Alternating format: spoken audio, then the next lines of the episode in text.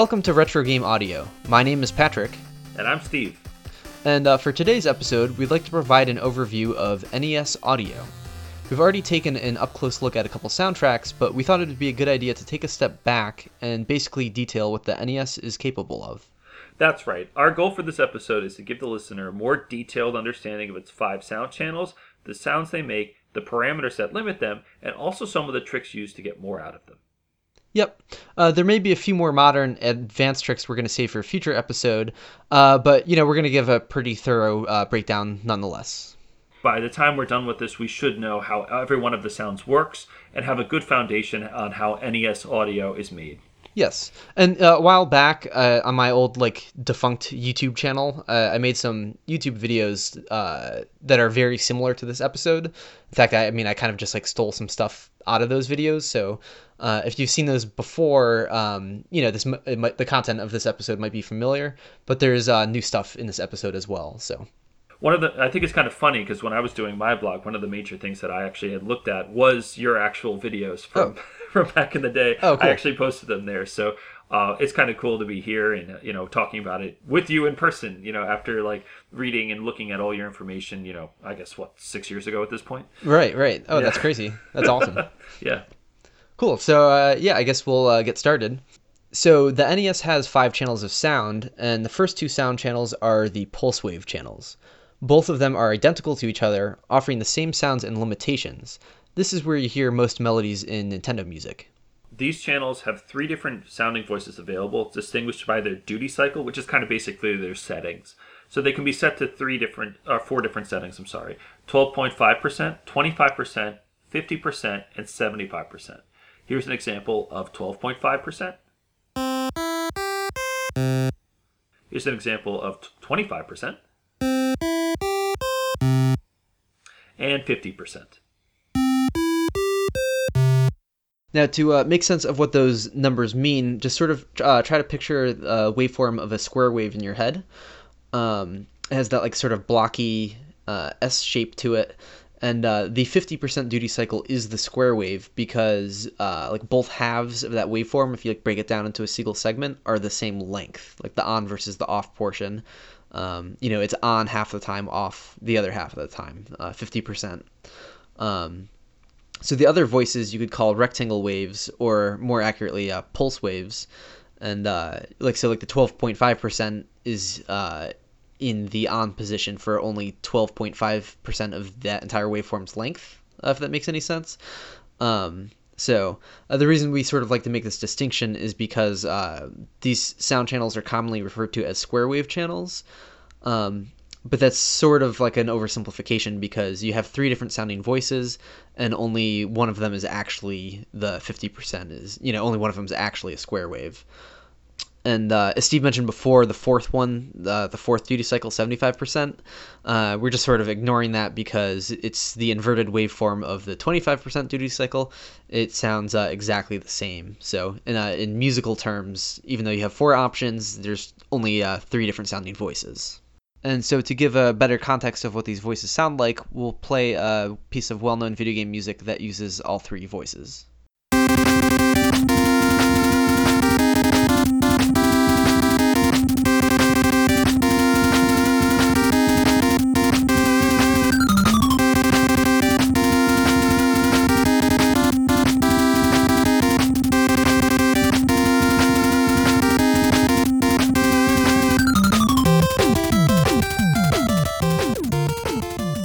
So that main melody you hear right as it starts uh, has both pulse wave channels using the 12.5% voice. Uh, then that brief sort of descending that like background figure is the square wave, and the B section uh, that the clip fades out on is at 75% voice uh, for the duty cycle. Yeah.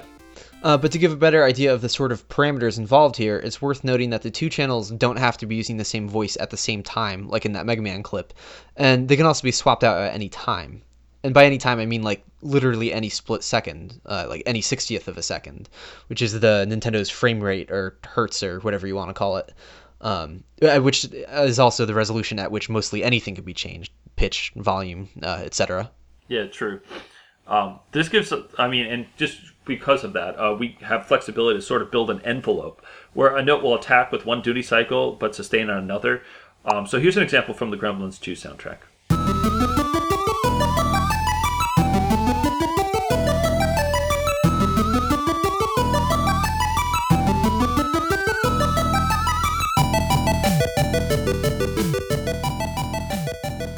So each note in that pattern there started off with a square wave sound that only lasts about a 60th of a second, then switches over to 25% duty cycle for the rest of the note. Kind of gives it like a uh, like a pick or a plucking sound, uh, pizzicato kind of uh, style. So you Yeah. get like the initial attack and then you get the sustain afterwards. and like this is a bit of a tangent here but um i think like when you start getting into these kind of effects this is what distinguishes chip music from other electronic music um, you know because like if you have like an old analog synthesizer you'll have a square wave a rectangle wave sawtooth triangle like those are options. Those are sounds you can select. Um, but if you imagine like you have a knob where you can select those different voices there's no way you could reliably like attack every note as you play have it like on one voice for a 60th of a second and then switch to another you know like every time you're playing a note. That's just not physically possible um, so like even though old synthesizers have the same a lot of the same like waveforms that you encounter on these old video game consoles you can really spot the difference like if someone's making music on an old synthesizer or if you're listening to chiptune music uh, like the way you build the sounds uh, definitely makes them stand apart as kind of even further tangent, but not going too far away. Um, like we think about Fami Tracker, and I bring it up all the time because uh, a lot of you guys out there use it, and I use it a lot too. Um, Fami Tracker was kind of built to kind of create these particular kinds of sounds. Um, and again, it wasn't you know they didn't use FamiTracker when they built theirs. They used their own engines, or they didn't even use their engine. Sometimes they just put it in language and programmed it, and someone else kind of used this the you know the sound drivers to make it work. Um, but a lot of the things that we can do, like being able to physically go in there, um, go into the envelope and making it so that it plucks, uh, you know, a square wave and then goes to a 12.5% pulse, is simply because other people had created programs to do that. So what we see kind of in our chip music instruments that kind of really make uh, that plucking sound is something that they kind of discovered too, based on actually how the NES is kind of built, um, which is kind of amazing. So again, like Fami Tracker is something that's kind of built after what we've already heard, you know, and at least that's my interpretation of it. So we kind of try to recreate those sounds, and that's a sound that's very unique to it. So Exactly. like that's that sort of goes back to what I was saying about like the evolution of video game music or you know chip music and how it's distinguished from electronic music. Mm-hmm. Like if you took like a MIDI file and uh, ran it through a VST where you map one voice to a square wave, another voice to a square wave, another one to a triangle, and you know like you throw it up on YouTube like oh here's my 8-bit cover of something. not, not to be too critical. That's that's how a lot of people first experiment. You know. yeah, Um, but it, you when you hear those like sort of 8-bit conversions, it's like n- no, it doesn't really sound like it. Even though you're using the same waveforms, uh, the distinction d- is there. So, anyways, before we uh, you know train wreck this episode and go too far off from our uh, examples we have queued up here, uh, I, I did have a few more examples of how the duty cycles can be switched. Uh, because again, bearing in mind you're not limited to, to just attacking with one then sustaining on another. Uh, so here's an example from the Alien 3 soundtrack where it switches between two different duty cycles roughly uh, every 18 60ths of a second on the sustaining note. So it's a lot slower of a change.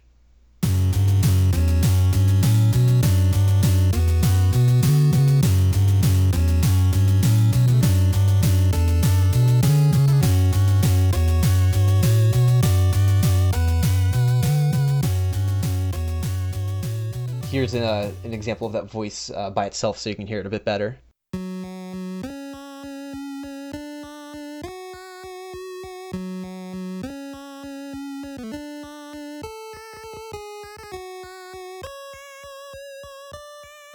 And you know, again, I think it's just an interesting effect that's fairly uh, unique in sound, um, because you know, like on an acoustic instrument, players don't typically have ways of abruptly changing the timbre of a voice on a sustaining note. yeah, yeah. No, it, it's interesting because like I, I play tuba, obviously, and th- that's something you know. Uh, when I was first making music uh, with these sounds and kind of learning about it, that's always been appealing to me because you can change your instrument mid-instrument. It'd be like picking up a different instrument while I'm playing in the middle of it. Like we do things like we can create vibrato, you know, little things like that. But I can't physically make the instrument in the middle of a note sound like a different instrument. Um, Exactly. And that's something you can actually do with this FM, even more so actually. Mm-hmm. Um, but in here, you, like just that that example in particular has always stood out to me as like, man, I don't know who could do something like that with a Right. real instrument. You know? Right, exactly. Um, so actually, oh yeah, didn't you say you had an example from Bad Dudes you wanted to share too? In this like example here, you can hear what sounds like an arpeggio effect, but it's done entirely by rapidly swapping the duty cycles on two sustaining notes. Uh, let's give that a listen.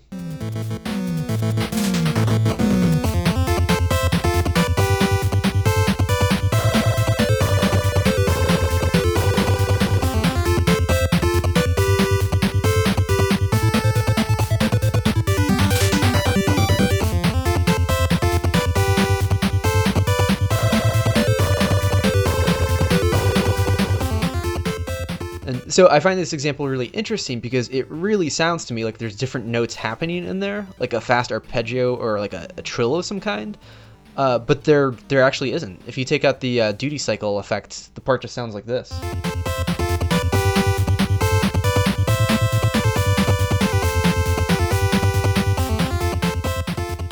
And uh, yeah, I guess that uh, more or less covers what I wanted to say about the uh, duty cycles. Okay, so why don't we move on to volume a little bit? Sure. Um, a decent amount of NES audio parameters are limited by a 4-bit value. 4-bit, not Yes. 8-bit. 4-bit. Right. Bear in mind that when we talk about NES being 8-bit, that's a broader term that refers to the bit generation the console belongs to. Um, when we uh, we call it that because its uh, CPU processor is an 8-bit processor. That doesn't mean that the NES itself is 8-bit everything. Yeah. As we'll see with the volume settings. That's right. Like you only have 16 option options for volume. You know, that's a 4-bit value.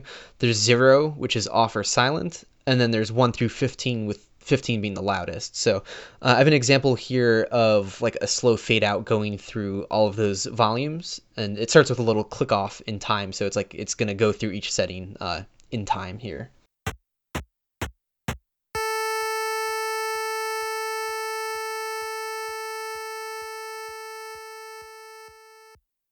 You know, maybe not the most necessary example, but um, the reason I want to play it is because like 15 volumes is actually a decent number uh, of volumes to work with. Like in the loudest ones, it's actually hard to hear the difference between them as it's fading out. Um, but it's still good to uh, keep this in mind because there is a limiting factor with this sort of resolution. Like if you have a note that starts off loud, like I just said, you have softer volumes you can go through, and especially if you just if you do a quick fade out, it's going to sound smooth to your ear. But like if you're using softer voices, like you want to have like a softer part in your song, and you want to fade out like a softer voice, you know, there's no in between the softest volumes. So like there, it's going to be like very obvious changes between volumes three, two, and one. So like you can't really do a smooth fade out. I mean, you can Yeah, no, you can I kind mean- of hide it in your song, like if there's other stuff going on at the same time. But No, it's it's absolutely kind of a big pain point. Even when I'm kind of trying to write stuff, uh, just in in FamiTracker, like there, it sounds like obviously the highest setting is very loud, but if you're trying to get something to kind of fade out, um, you know, the when something is on, when it has a one, in, in you know, as a volume or the volume setting one as opposed to zero, yeah, there's no fade out from that. there's no fade out. It Yeah. like literally once it hits zero, it just goes off. Yeah. And there's no reverb, there's no other settings. So a lot of people will use like different volume commands in FamiTracker, like the A the AXX command. Yeah. Uh, just kind of getting, you know, a little bit nuts and bolts here. You're not actually hearing any values in between there. It just cycles through these 15 values. Yeah. So that's why it's kind of abrupt sometimes if you do it too fast. Um, I just think it's interesting because I think that's there's a misconception that there's more choices in, in between there, but there really is, as, as Patrick was just saying. Very uh, the the differences between three, two, and one and zero are actually you could actually hear them if you kind Yeah. of put them together. Um, so uh, you know, while if it fades out very quickly, you're not going to hear it, but if it, over time and slow, it's definitely will start shelving at that kind of volume. Your ear will pick it up. Yeah. So, um, you know, we're just talking about volume, so I guess it'd be a good time to bring up the uh, echo effect. Oh yeah, yeah. It's another way of playing around with the pulse waves to sort of get more out of the sound channels, in spite of their otherwise very limited capabilities. We picked out four different ways it can be done. Yeah. So, uh, the first, I'm not really sure what to call. It's like a primitive but still effective echo effect that you can uh, easily find in some Konami soundtracks. Uh, maybe we'll call it Konami Echo. Um, and what they do is they try and fill what would otherwise be empty spaces in the music with pulse waves that are at the softest volume they can be, volume one. So, like, you have a note that fades out, but instead of ever getting to zero, it remains on one for a while. Or in some cases, the voice will completely fade out to zero, but quickly return at volume one. And just it'll hang out there, in between the main sort of part that's going on. Um, here's an example you can hear a lot in this uh, track from Contra.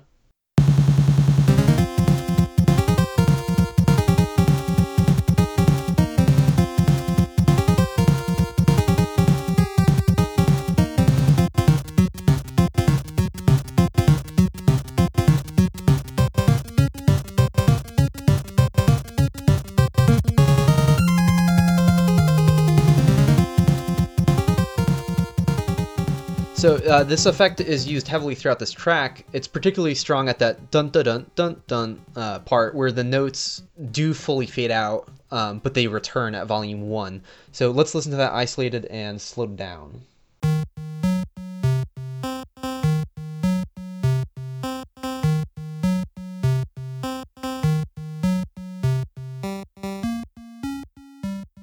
So yeah, I guess that's um, the uh, Konami Echo.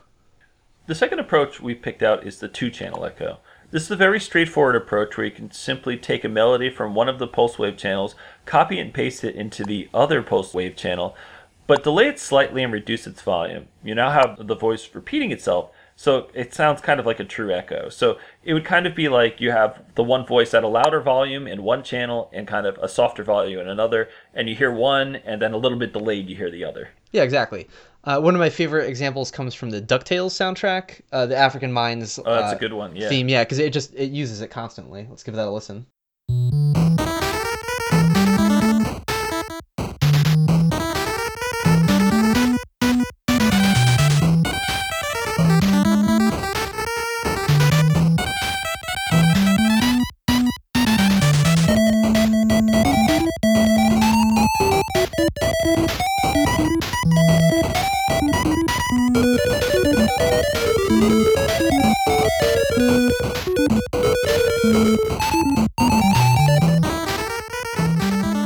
And just as Steve said, like it's uh, you know you have the one voice that's delayed. So uh, I have an example here where I took out the main louder voice, so you can hear the softer voice being all like out of time and and behind.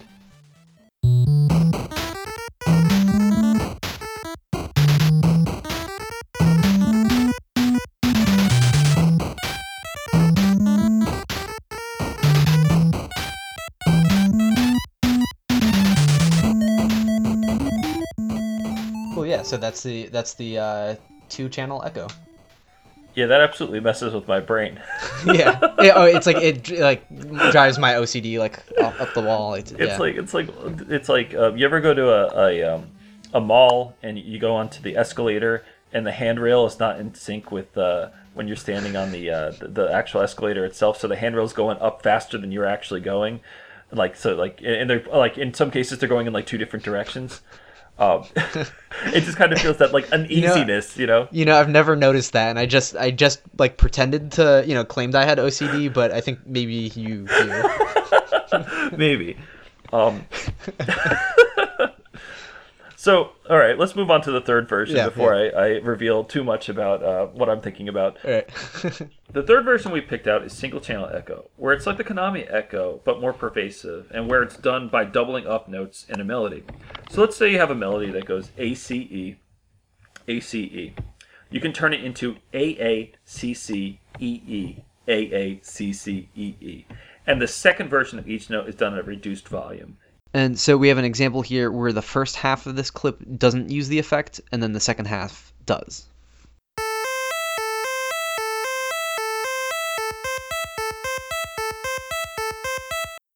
There's ways to play around with this approach too. Instead of doubling the notes up like uh, A A C C E E, you could exaggerate the echo effect by offsetting it, making the softer version come a step later. So it could be loud A, soft E, loud C, soft A, loud E, soft C.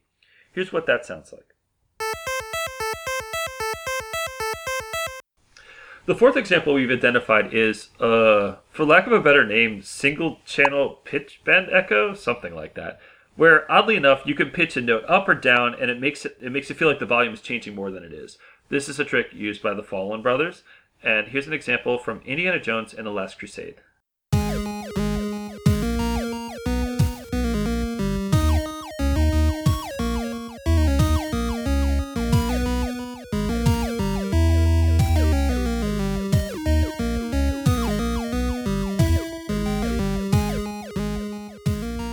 So yeah, you have that voice, that pew pew pew pew voice. Like it really sounds like it's modulating in volume, but it's not. It's I mean it is fading out, but it's just a very straightforward linear fade where it lasts on volume three for a little while, goes to volume two for a little while, then volume one. Um, but it really sounds like it's going up and down, uh, and that's it's just all in the pitch bend. So uh, here's that uh, voice by itself, slowed down.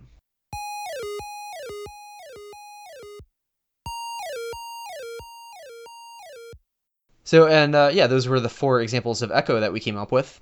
Um, but yeah, like going back to that single channel echo where you just sort of doubled up the notes, like you can imagine writing that out uh, for a run of eighth notes or sixteenth notes, and that wouldn't be that hard because you just have a very evenly distributed pattern of notes, and you, you can fill the gaps in.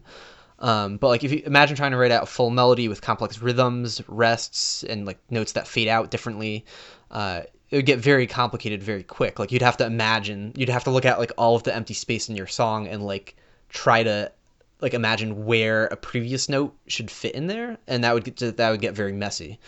Um, but Neil Baldwin, who we talked about in our first episode, uh, for one of his more modern NES uh, music creating tools, he programmed a way to automate the process, where you, you just write a melody and you can choose different parameters for how the single channel echo will determine how to fill in those empty spaces. It'll, it'll just know how to refer back to previous notes that you wrote out. Um, that's so that's so crazy. Like, yeah, that's that's amazing. Yeah. And like I know we mentioned we were going to save like the modern tools and advanced techniques for a later episode, but uh, I did want to just sort of plug this in here because um, he has a demo on his website where he's showing off the effect where he just takes a simple a melody from Super Mario Brothers and um, just goes nuts with the effect. So yeah, uh, take a listen.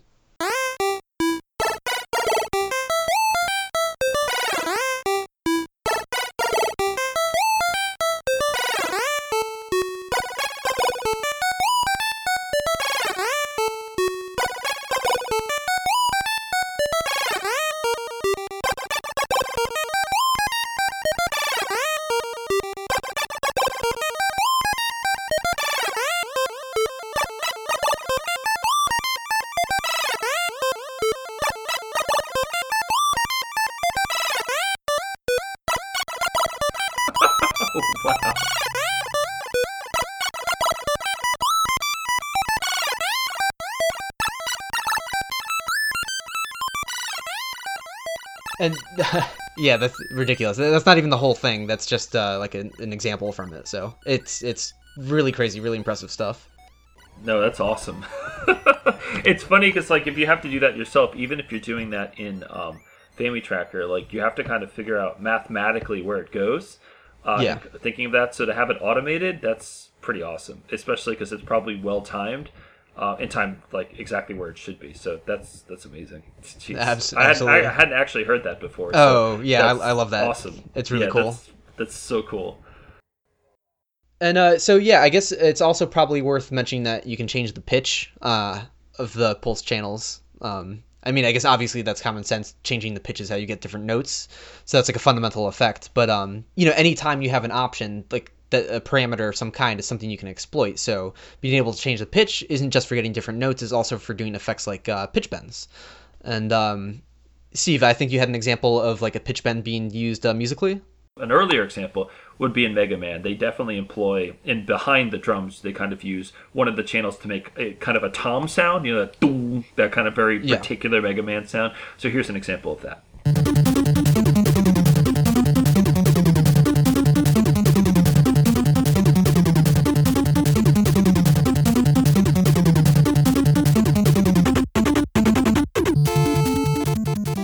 And so I guess uh, next up on our list is the arpeggio effect.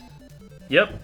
So the idea is that because each channel is monophonic and can't play chords, monophonic meaning can only play one note, uh, you can uh, just break a chord up into individual notes and, and rapidly alternate them, kind of like making a buzzy kind of kind of noise. Uh, so here's a really clear example from Asterix.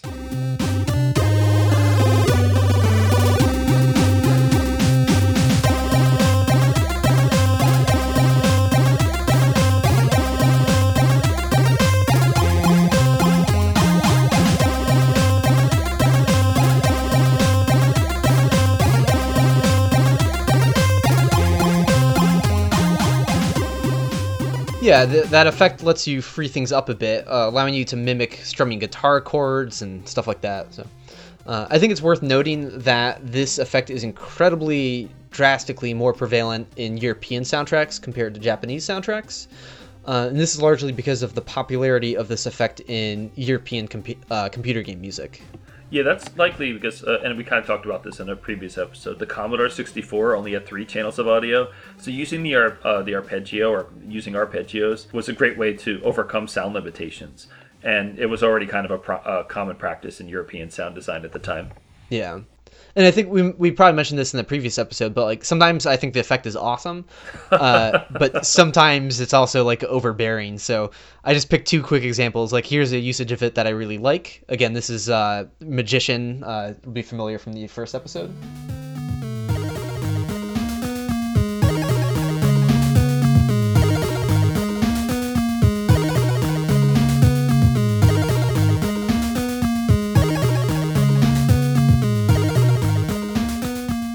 And then uh, here's another example that I'm not as big of a fan of. Um, it's from Big Nose the Caveman, and it's doing it with the triangle channel, which is uh, a little strange.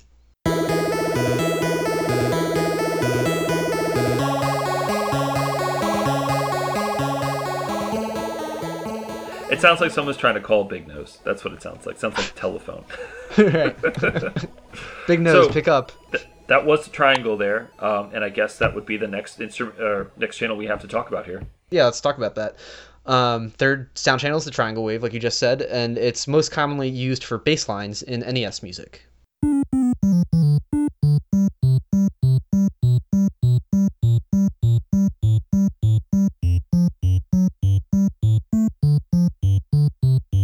Uh, the triangle wave is very interesting in that it has actually no volume control. Yeah, so it's like you can change its pitch. Uh, there's really not much you can do with it. Yeah, I mean, it's one of the major reasons why it's used for bass lines so much. Uh, in addition to having good timbre for it, uh, the lack of volume control is something that's more acceptable for a bass line than a melody. Yeah, yeah, like you'd probably want to hear volume envelopes like on your melodies, if anything. Absolutely, and it's kind of like, in it just kind of as a little aside, uh, just because it can't be controlled in volume and kind of burying it in lower timbres is a great way to one overcome that limitation.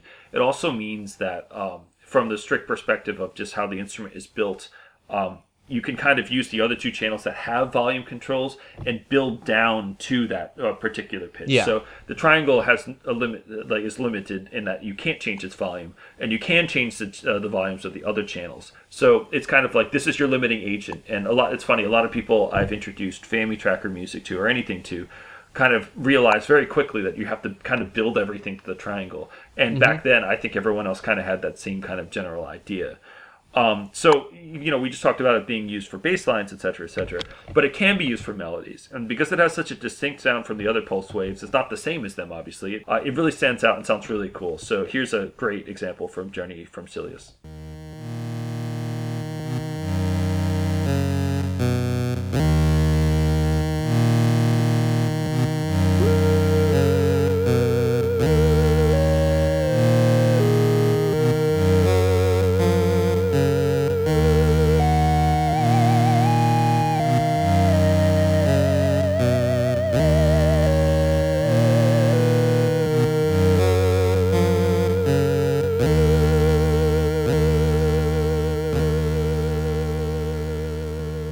Oh, I'm sorry, that's Journey to Silius. Uh, Oh yeah, you, you said Journey from Silius. Journey from yeah. Silius? Yeah, whoops. That's its that's its unreleased uh, sequel. yeah, yeah, absolutely. Yeah. Yeah. we we went there, and now we need to go back. Apparently. Right. uh, so, uh, like a funny little, I guess, anecdote I have about the triangle wave being used for melodies. Um, it's known for being like temperamental with its pitch. Um, like you write melodies for it, and it'll be out of tune a little bit. Uh, so that's like another limitation or sort of problem with it. Um, and you know, one point though with FamiTracker, I had gone through and like tested all of the pitches, and I didn't really have a goal in mind. Like I just made a spreadsheet, like finding out how out of tune all of the notes were. And you have in FamiTracker the ability to fine pitch, I guess it's called, where you could like detune a voice just a little bit. Uh, you make something a little bit more sharp or a little bit more flat. And uh, so I'd gone through and actually I found a bunch of notes where like just by tweaking it the smallest amount possible, making it a little bit more sharp or a little bit more flat, you could make it more in tune. Um, and you know, I just put out the spreadsheet saying like, hey, you know, anyone want, want if you want your triangle melodies to be more in tune, check this out. This will you know, you can refer to this and uh, it'll help you out. Um, but I guess the creator of FamiTracker actually took that and like re coded FamiTracker. I, I recoded at least how the triangle wave, like how its scale is calculated, I guess. Um, which is funny because I didn't even I, I had no idea that would even be a possibility. I wasn't like trying to be like, hey, you should fix this. It was this is just a completely random thing. Like I just did that and had no idea it would actually like have an impact on the program. So mm-hmm. I thought that was kind of neat.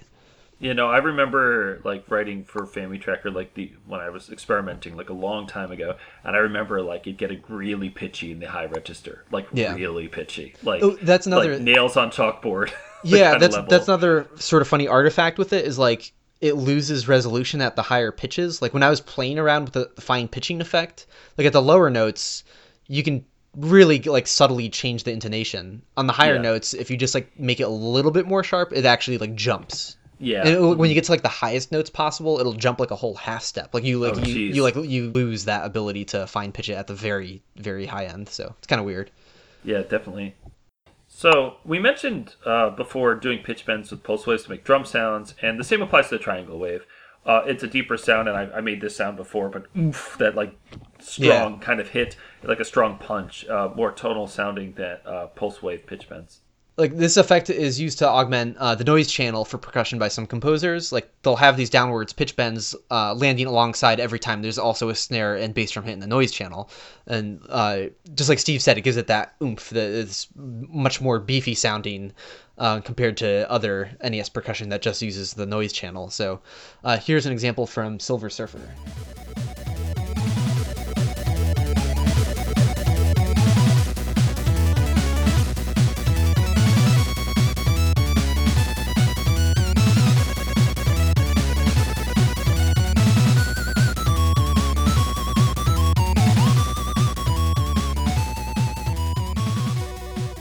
And uh, let's listen to that again with uh, the triangle and noise channel isolated.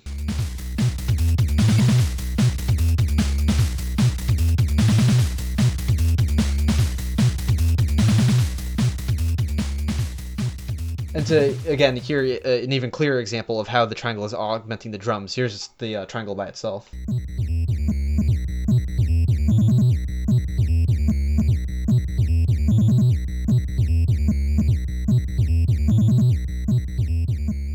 Yeah, it's really interesting because uh, uh, just uh, when I originally heard that soundtrack, and then I looked at it and I opened up, uh, you know, NSF Play to take a look at it. I was, and you know, just kind of new to uh, Tim's music or whatever. I couldn't believe that there was no drum kit in there, and like it really pulls it off. Like, like no no that, uh, sample drum kit. You mean? Yeah, there's right? no sam kit. Yeah, there's yeah. no sample kit in there, and there's no you know there's no DPCM. So I I've always like it was like oh man he has such a great kit. I really want to borrow that. And when I looked and saw there was none, I'm like I have a lot to learn, don't I? Because it's, it's right. just so well done. And you can hear how, in the example you just played, the bass drum hits are crammed between the bass lines. But, you know, uh, you basically, you know, it, it, you're just kind of delaying the actual note you want to play by kind of cramming in the little, you know, the little bass notes or, or the little drum hits in between the bass notes. Um, so the bass line's kind of behind, but you don't even notice it in real time. That's right. what's so amazing about it. You hear the drum hit, and your ear just kind of focuses on the note behind it, which is really cool. Mm-hmm. Absolutely. Oh yeah, and so I had one more example of cool uh, triangle percussion that I wanted to include. This is a track from the uh, Smurfs soundtrack, uh, composed by Alberto Gonzalez. And uh, in addition to doing the same like um, bass drum and snare drum augmentation with those pitch bends, he also does these really short, high pitched triangle sounds, and it creates like a sort of almost uh, woodblock sound. Um, it's weird. I like I I'm, I'm not even sure I can really sing it, but like sort of like doot doot doot doot sound. Um, and it, it sounds great. Check it out.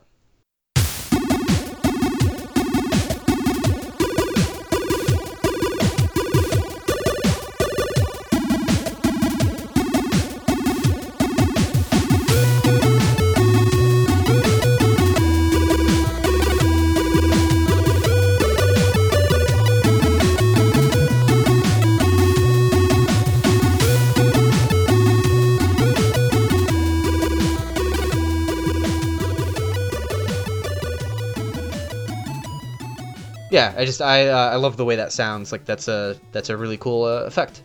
No, absolutely. Uh, so next up is the fourth sound channel, n- the noise channel, and uh, the concept behind the noise channel is really simple. You have noise like when you have a TV that's set to a channel you don't have, and you get that fuzzy sort of static. Uh, it's easy to picture like if you just sampled that noise and broke it up into little segments, uh, you could make drum beats out of it, sort of like a ch ch ch ch ch sound.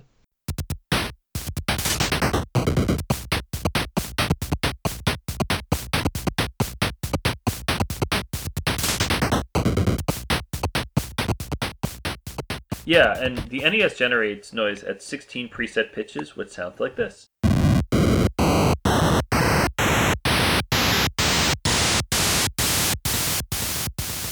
But there's also actually an alternate mode you can engage to get another 16 sounds out of it, uh, and they sound like this.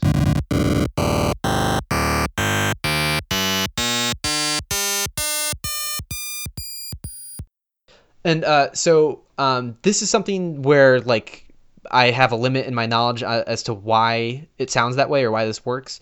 Uh, basically, you have two different noise modes. One's uh, called looped noise, and the other is called periodic noise, uh, if I have that correct.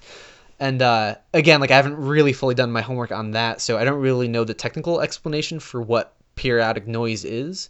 So actually, if anyone listening uh, knows more why it sounds like that, that'd be great. But um, periodic noise, as you as you just heard, has a much more gnarly dirty metallic sound to it uh, at the lower pitches, and at the higher pitches, has this very like thin, almost melodic sound to it. And uh, it wasn't really commonly used, probably just because it sounds so weird. Uh, but sometimes it comes up in sound effects, like that metallic, scratchy sound. You can imagine uh, would make a good sword unsheathing sound effect. I think kind of like uh, think Final Fantasy when you kind of strike with the with the sword, like the original Final right. Fantasy. When you like attack, it goes like or like different kinds of noises in there. Mm-hmm. I think that it's definitely used there. Mm-hmm. Uh, it, it's interesting too because it actually comes up in music as well, mm-hmm. uh, and especially in Mega Man. And one of my one of the best examples that I could think of when we were actually coming up with this, I was like, we wanted to kind of talk about the noise channel, so I was like, this is the example, like because I remember this having like some really weird noise channel stuff. So Fireman from Mega Man One is a great example. So let's listen.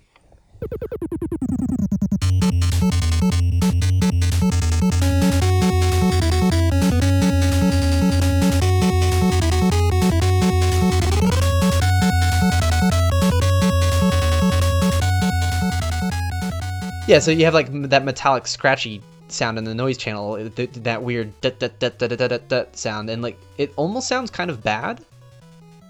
I think. I mean, I, I, I think it sounds cool, but like it almost I I could see why it wouldn't be used in a lot of songs because it's like a jarring sound. Like if you overused it, you'd be like, why does the game sound so bad? I think, right? No, it, it's very interesting, like that particular sound and the effect that uh, they uh, you know they were trying to reach there. Um, and just kind of as an aside, when that effect was actually used in uh, the remake of the, that you know Mega Man: The Wily Wars, mm-hmm. which is kind of lampooned as not having the most amazing soundtrack, but it was kind of you know uh, the Mega Man remakes for Genesis. It's interesting because that entire background is made into like Latin percussion. Oh, so I huh. think the intention was to make like a Latin percussion sound. Um, because the noise channel is kind of drier, the uh, regular noise channel, as opposed to the kind of scratchier sound. So um, I think when you kind of put that together, it creates like th- that kind of effect. Um, and again, this it's Mega Man One, so it's very early in the Capcom's right. engine to kind of figuring all this out. So I think it was an interesting risk, yeah, um, to take. And so uh, you know, I guess it's up to us to decide whether or not it worked or not. But it was still a risk, and that's really cool, mm actually. absolutely. And uh, so we've also picked an example from Solstice. Let's give that a listen.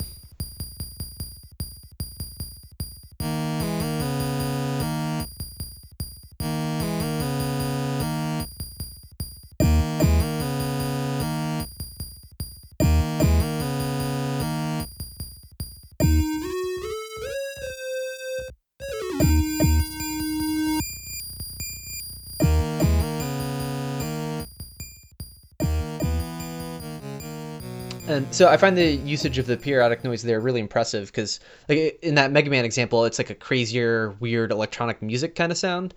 Uh, in Solstice, it sounds like they're trying to mimic a triangle, and uh, like like an actual triangle that like not a triangle wave, but a, a, the triangle instrument that you'd see yeah, uh, used in an orchestra. Yeah, so it's cool. It's like you can get a little melody out of the noise channel uh, too, which is you know pretty cool. Yep. So we did the two pulses, we did the triangle, and we did the noise channel. So that leaves the very last channel, which is the sample channel. Um, there's some weird stuff that can happen with the sample channel. I think that's an understatement. oh yeah, oh yeah. Uh, its most straightforward and common usage was to play one-bit DPCM samples, uh, typically of drums, or, or sometimes they re- use those really low-quality vocal samples, like the "I'm Bad" and uh, "Bad Dudes." Bad. But uh, probably the best and most memorable example I can think of is all of the DPCM drums throughout Super Mario Bros. 3. Uh, anything that isn't noise, like the bongos, uh, timbales, or the timpani, like when you're getting onto the airship, those are all uh, one bit drum samples.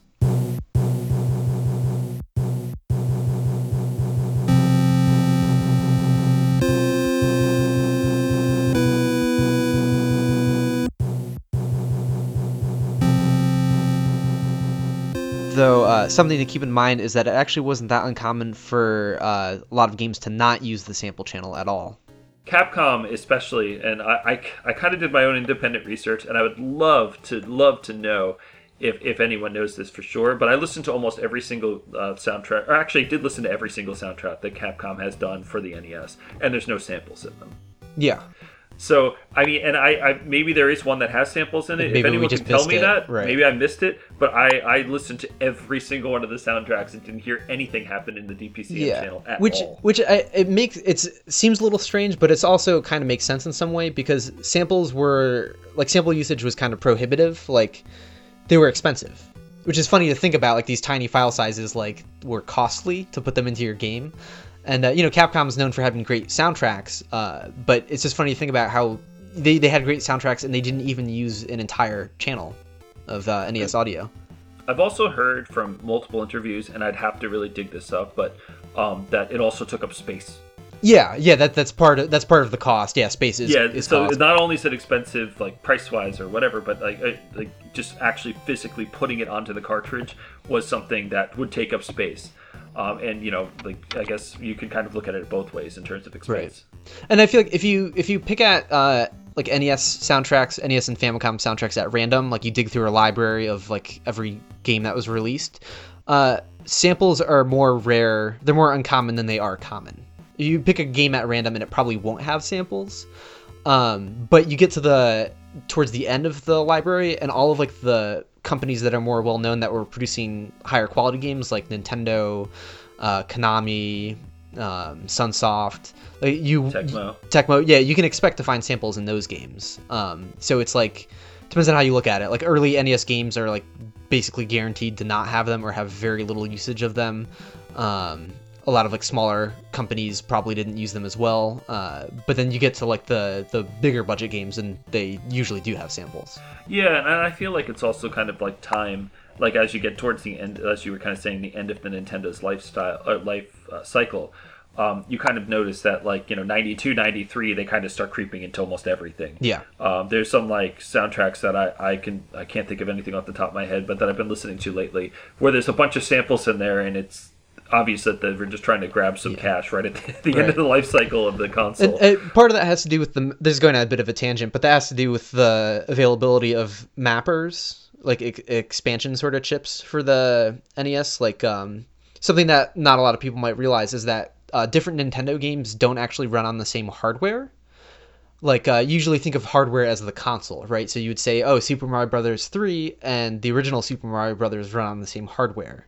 But that's actually not true because uh, Super Mario Brothers 3 like has a chip in the cartridge. I have no idea what mapper it is off the top of my head, but it actually has a chip inside the game's cartridge that handles some of the processing.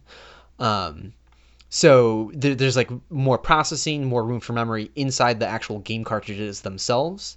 Uh, so that's another reason why you'll see more sample usage in later games. It's because they have more mappers or better mappers and whatnot. So, but uh, to get back on track here, there's also some unconventional uses of the sample channel that are uh, even rarer still. Um, it was sometimes used melodically, like all those bass lines uh, that you can hear in a bunch of Sunsoft games.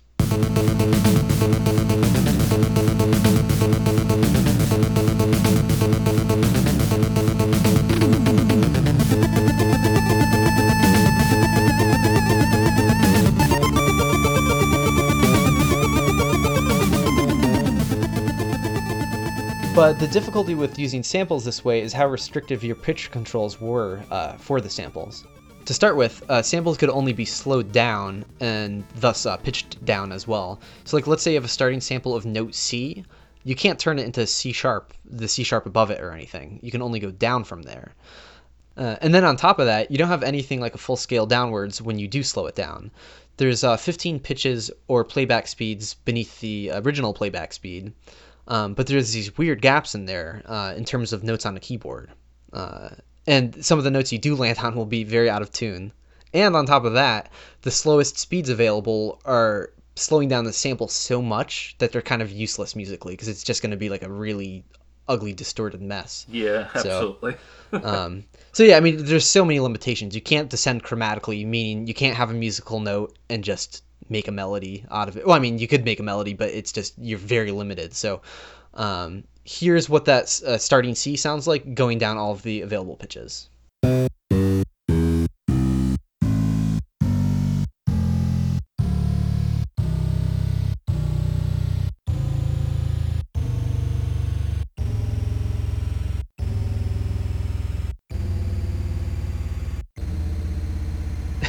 yeah, that that sounds ridiculous at the end there.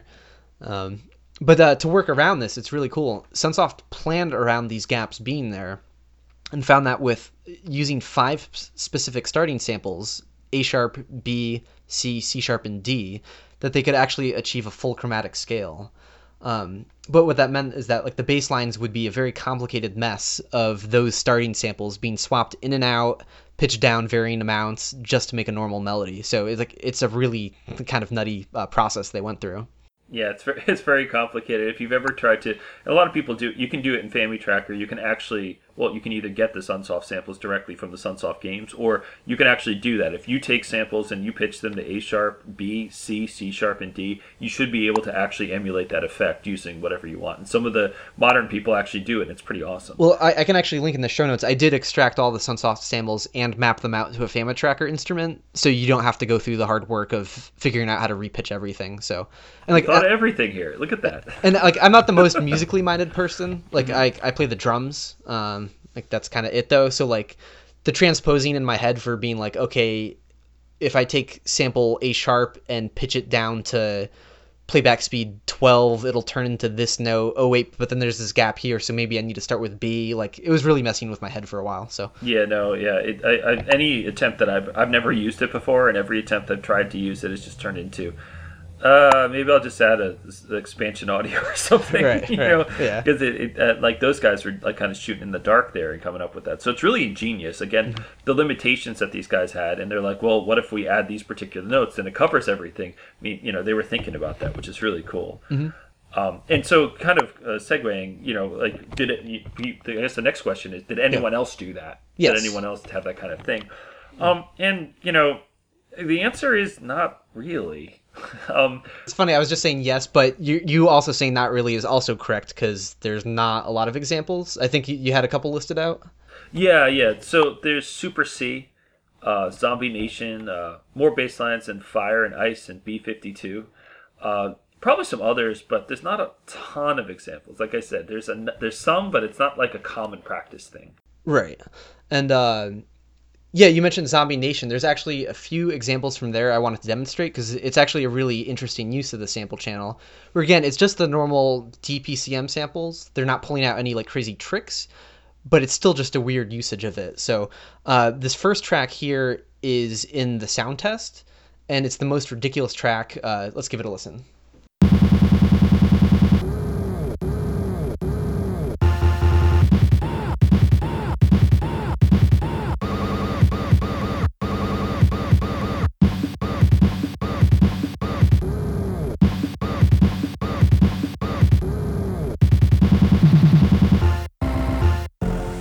Yeah, so uh, that as you just heard, that track is totally ridiculous. But um, I think there's actually like a sort of interesting, like this is just me sort of imagining their thought process. But uh, since it wasn't super common to be using samples, I feel like they stuck that in there as a sort of demo that they created like internally, sort of to say like, hey, we have all these samples. Uh, here's just a little demo tune, like showing off what we're going to be using throughout the soundtrack. Um, so I mean, it sounds really goofy, but uh, it is actually used very, you know, thoughtfully throughout the rest of the soundtrack. So I have like another example from the soundtrack here where I'm going to play just the sample channel isolated by itself. And uh, I find this interesting because it's usually not common to have like a wall of sound coming from the sample channel, but it's so dense here. They have all of these different samples just going back to back, and uh, it's really neat sounding.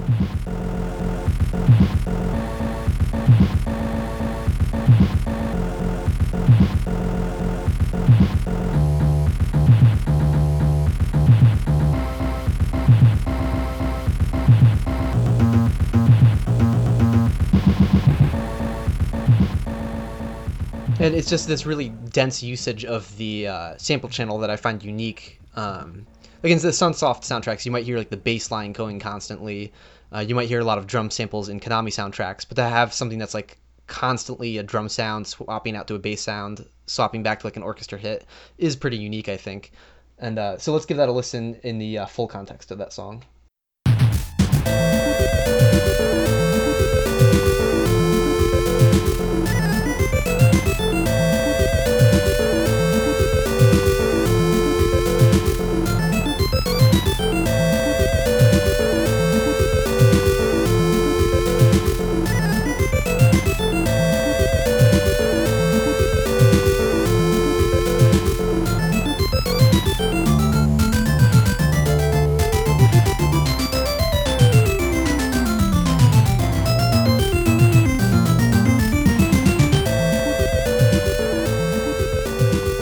Just I think that's like a really neat and uh, just kind of weird uh, odd- oddity, uh, I guess, of NES uh, sound. So Yeah, no, it's interesting too because this was all with uh, the one bit uh, playback, but there were higher quality samples as well, weren't? oh yeah. Uh, so like this is another one of those places where again I should apologize where we haven't fully done our homework. Um, I, sh- I guess I should quickly explain that like uh, even though Steve and I are like explaining the NES audio, we're not the most technically minded people out there. Um, I think we both have like backgrounds in music, and we've sort of come to our own understanding by doing a lot of like dissecting of existing soundtracks and and whatnot. Um, but like ni- neither Steve or I like learned what we learned about NES audio by like thumbing through like technical dom- documents. You know, I, I, I, maybe I shouldn't speak on your behalf, but right, I've, I've sort of come to that understanding that like I think we're similar uh, learners, and like that trying to um, read like a really technical breakdown like that you, that usually goes over my head. So No, it, it, it does, and I mean, like I've looked at tech specs many times, and I have a general idea of what's going on, but it, it tends to tends to get muddled. So there's like little gaps in there that uh, we don't uh, that I, I don't assume to know. So yeah, so I sort of have someone on speed dial who does know a lot of these technical aspects. So we'll do a deeper dive on this to do our like due uh, diligence. Um, but yeah, what I was gonna say is there are higher quality samples that can play back, and they're known as uh, 7-bit audio. So again, I'm I'm lacking on the technical explanation for how exactly the NES streams uh, 7-bit audio through its system, but it can. So yeah, I mean, pretty much anytime you hear uh, longer bits of higher quality audio, that's a 7-bit PCM audio at play. Like uh, a great example is the Skate or Die 2 title theme.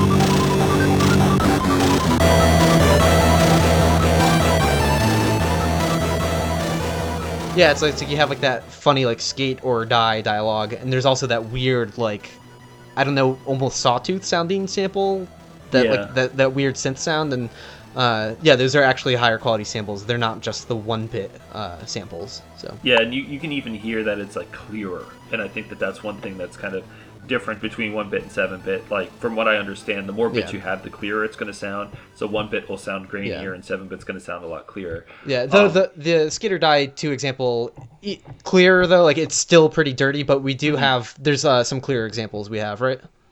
Yeah, so there's a lot of other games that had uh, like really high quality dialogue in it, like actual talking. And it was funny because when I was a kid, my little brother, uh, my parents tried to buy an educational game for my little brother. It was Big Bird's Hide and Speak. Um, and it was crazy because like I, I remember sitting there like it actually talked to you, and that's I, I mean I'm sure it uses almost the entire cartridge to put these samples in here. Um, but here's a good example of Big Bird's hide and speak. Find the first letter in fat. Press the big black button to move little bird. Then there's also that uh, ridiculous example from the Great Waldo search where yeah, it has this uh, really corny title music. A wet Waldo. A wet Waldo. A wet Waldo. A wet Waldo. Uh, yeah, so uh, the NES can do that as well, apparently. So apparently yeah. yeah. oh, and so uh, I guess in the last episode, Steve also mentioned uh, what he called flashing the channel, um, where there's this issue where sample playback drains the volume of the triangle and noise channels a little bit, and uh, there's an effect you can do to reset that value, um, but it'll make a sort of pop sound. And so you could sort of augment an existing kick drum sample, like Steve demonstrated in uh, Konami music, um, or you could just even make the pop happen by itself. So uh, here's another example we came up with from Final Fantasy III, where it's just the pop by itself making a bass drum sample.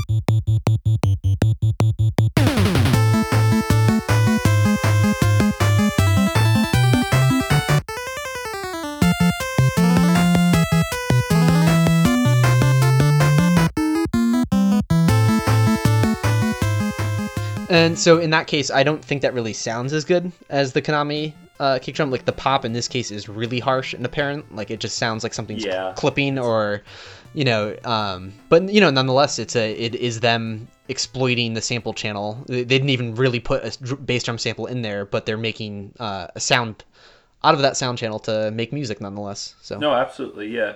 Um, also, if we want to keep, you know, just thinking about some other cool tricks, uh, "The Immortal" by Rob uh, Yeah, Hubbard. Uh, yeah. There's a really cool trick in there, uh, which, and as far as we know, is the only NES soundtrack that does this. There might be others, but if you know, please let us know. Mm-hmm. Uh, what he did was take a very short sample of a waveform, a sawtooth wave, and looped it.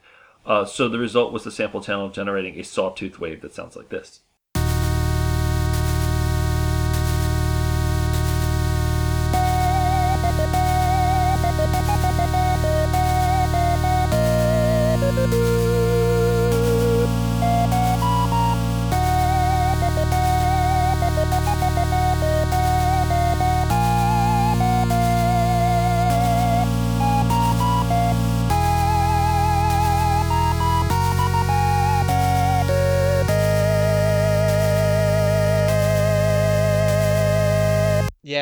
Creates that really weird buzzy sound, uh, Yeah, that buzzy yeah. bass line. Uh, let's give that a listen uh, by itself.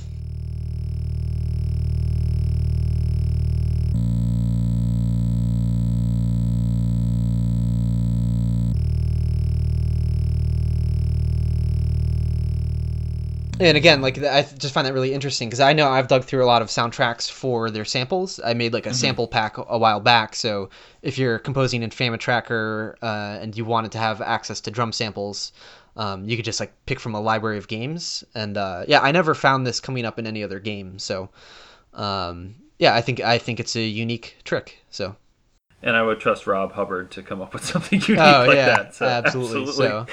So. So I guess that uh, about wraps it up. There's an overview of the Nintendo and its five sound channels. Uh, we're hoping that uh, if you weren't very intimately familiar with what the NES is capable of, that you have a much uh, better understanding of that now. So and I'm hoping that this is was a simple and concise guide to this. Um, there's a lot of other guides that kind of are out there that kind of discuss this, but I'm hoping that kind of from our non-technical background that we can kind of bridge the gap between the technical aspects of this and kind of what you know a person who isn't an engineer would need to understand about this to know the tricks and ins and outs. So Right. hopefully, I really hope that we were able to accomplish that as well. excellent. Yeah, thanks for your help, Steve. Yeah, no problem.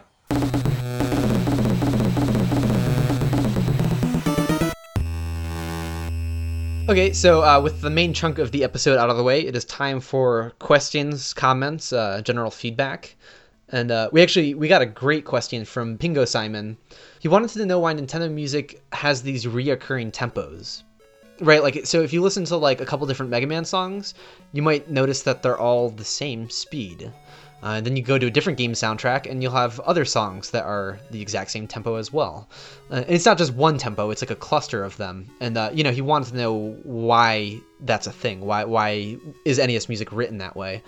And uh, this is something that I didn't fully know the answer to. I mean, I knew like the sort of basic reasoning, and uh, the basic reason for that is the NES runs at 60 frames per second, and if you want a consistent tempo, you're gonna want to base all of uh, you want to use those different frames as a subdivision of a beat, right? So like maybe your quarter note is gonna be made of seven sixtieths of a second, maybe it's gonna be made of eight sixtieths of a second, something like that. Uh, so like that sort of multiplication of the frames sort of locks you into different tempos. Um, but I never crunched the numbers on this before.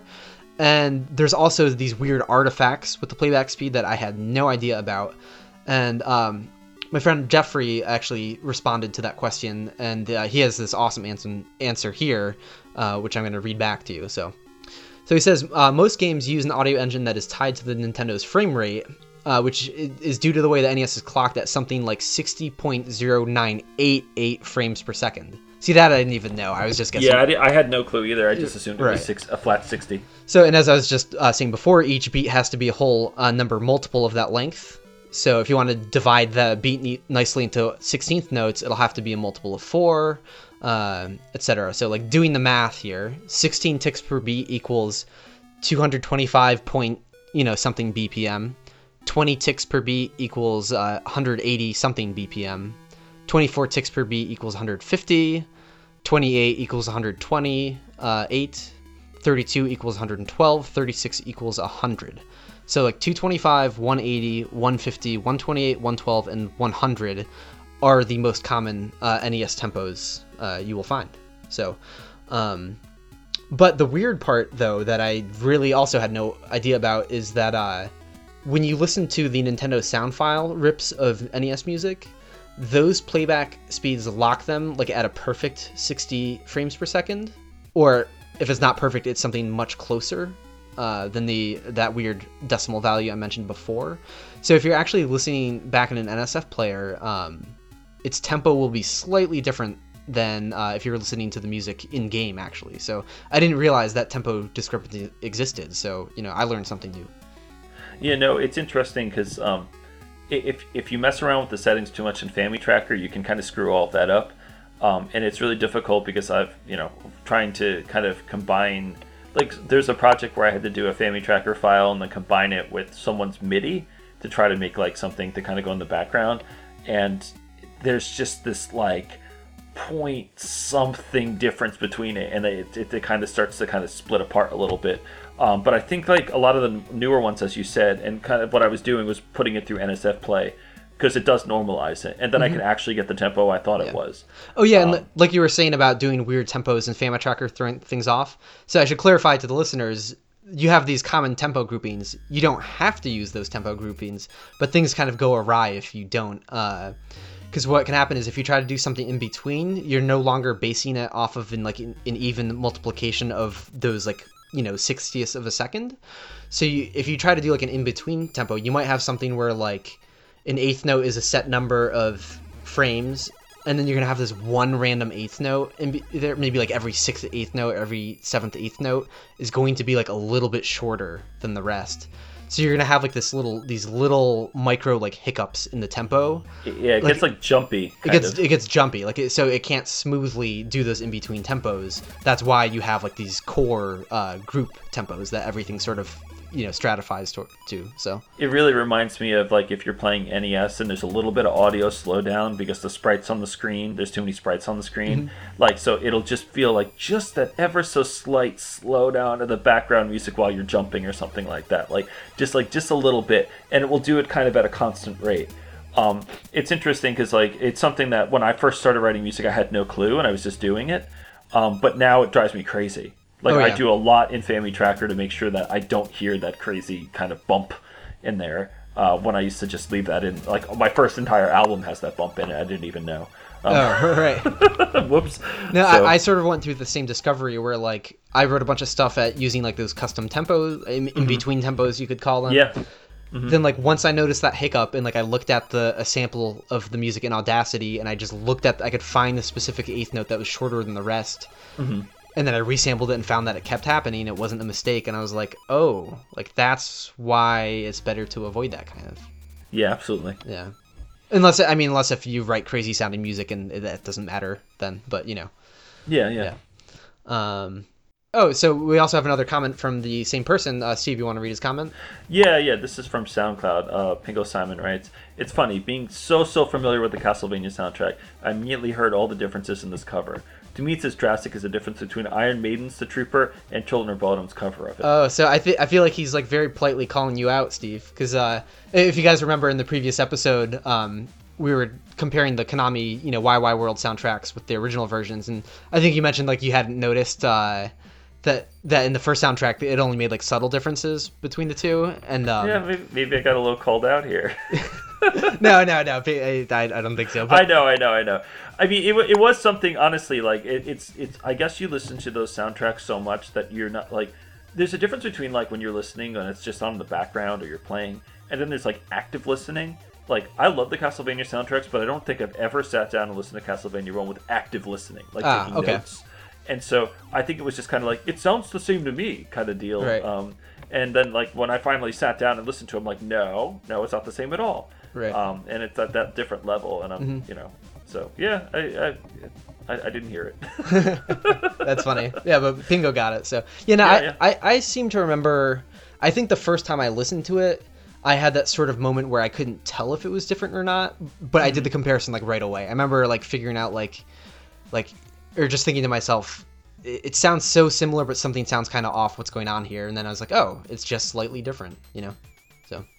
Oh, so uh, we had another comment here from uh, how do I pronounce that? I am Ori. One am. Sorry, dude, I'm totally butchering your name, but uh, he called us out uh, when we were mentioning our favorite NES soundtracks that we didn't mention gimmick. oh, I, And he said no gimmick. Uh, and uh, actually, that's a that's a that's a fair uh, thing to call out because actually, Steve and I are both uh, huge gimmick fans. So yeah, no, and it, it, I, it's one of those things where it's like such an obvious thing to say because we love gimmicks so much, and like you know, it doesn't. It's just not a. It's just not there when you're thinking about it. Yeah. It's like it, it, it's so yeah. And that's that's actually my friend Adam. Um, Oh, okay, so, cool. Like, yeah, Awesome. yeah. No, and so he called it out, so that's, That's really funny. funny. Yeah, because like I, uh, Yeah. I think when we were mentioning favorite soundtracks, like I was trying to think like, oh, Sunsoft, Sunsoft, oh, Journey to Silius, you know, that's one of my favorites. And um, but it, it's like it, I think we have the same mindset on this. We're both such huge gimmick fans. Like I didn't even bother going there. No, it's like yeah, it's like oh yeah, well I could say gimmick, but you know that's that's a given, you know. Right. Almost yeah.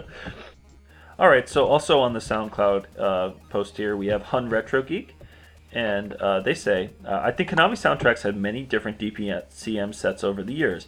There was a set used in this game, which was also used in uh, Teenage Mutant Ninja Turtles 3 and Crisis Force. There's also the set from Bucky O'Hare, Batman Returns, and Lagrange Point. There's an interesting set from Contra in the Castlevania games. Uh, also, an interesting set from Contra in the Castlevania games. Though the last has been has that almost non-existent kick drums with those pop noises, and the snare is drowned out really badly in most songs.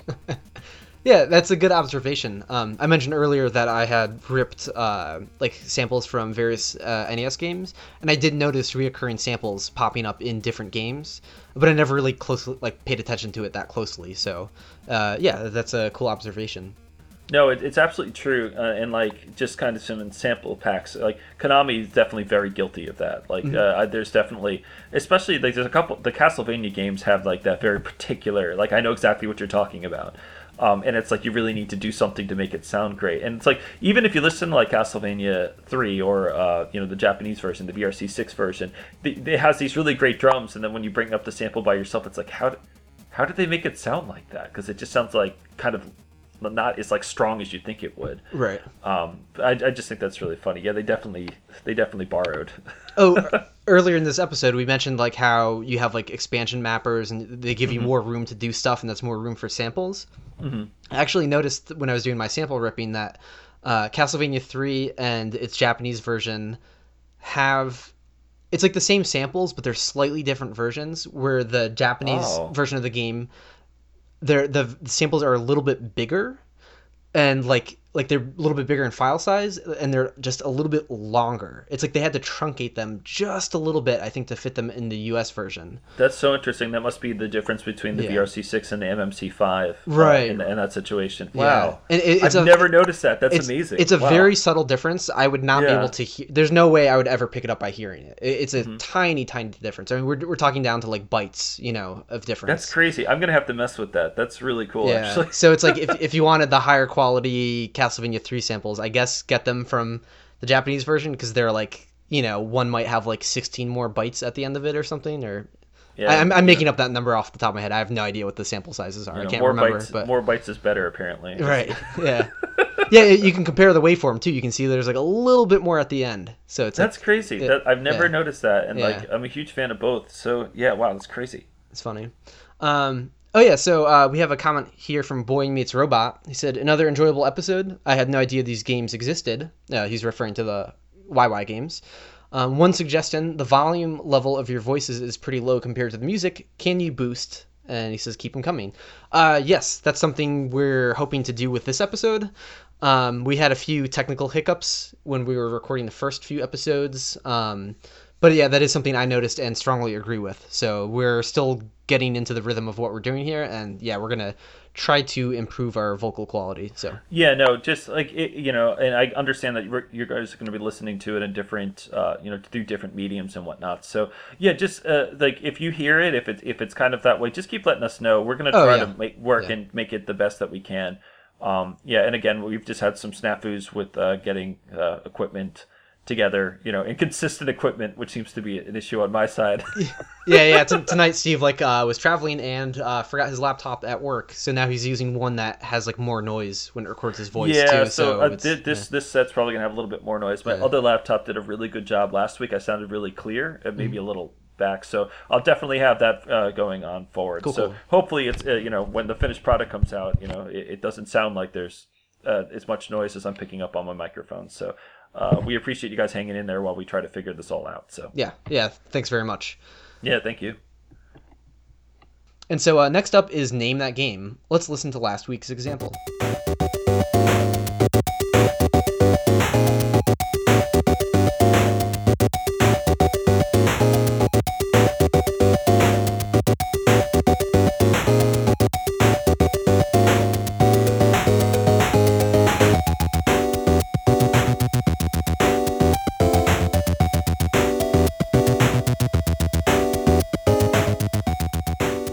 So, uh, actually, uh, no one guessed this correctly last week. So, uh, I guess, Steve, we didn't really come up with a battle plan for how we were going to tackle this. Like, we're just kind of making this up as we go along, right? Yeah, pretty much. Uh, so, I guess my idea was we could start rolling out hints. Mm-hmm. And the hint I have for this, because I don't want to be too specific and give it away yet, Mm-hmm. I'm not going to say like platform or anything. Um, but uh, this the track that Steve had picked out was like the main BGM tune for it. Mm-hmm. Uh, I think the the mindset you had was, uh, you know, if someone played this game, at least you know you're not picking too obscure uh, a track from it. Mm-hmm. Um, but to be fair, the game itself is pretty obscure. Uh, we didn't just pick it for the sake of obscurity, though. There is something noteworthy about it and its music. Um, but so what I'm going to do now is I'm going to play another song from the soundtrack. Uh, if you haven't played the game before, but you've done a lot of poking around of game soundtracks, uh, this is another track that you've uh, probably more likely heard because it's the first song on the soundtrack. So uh, let's give that a listen.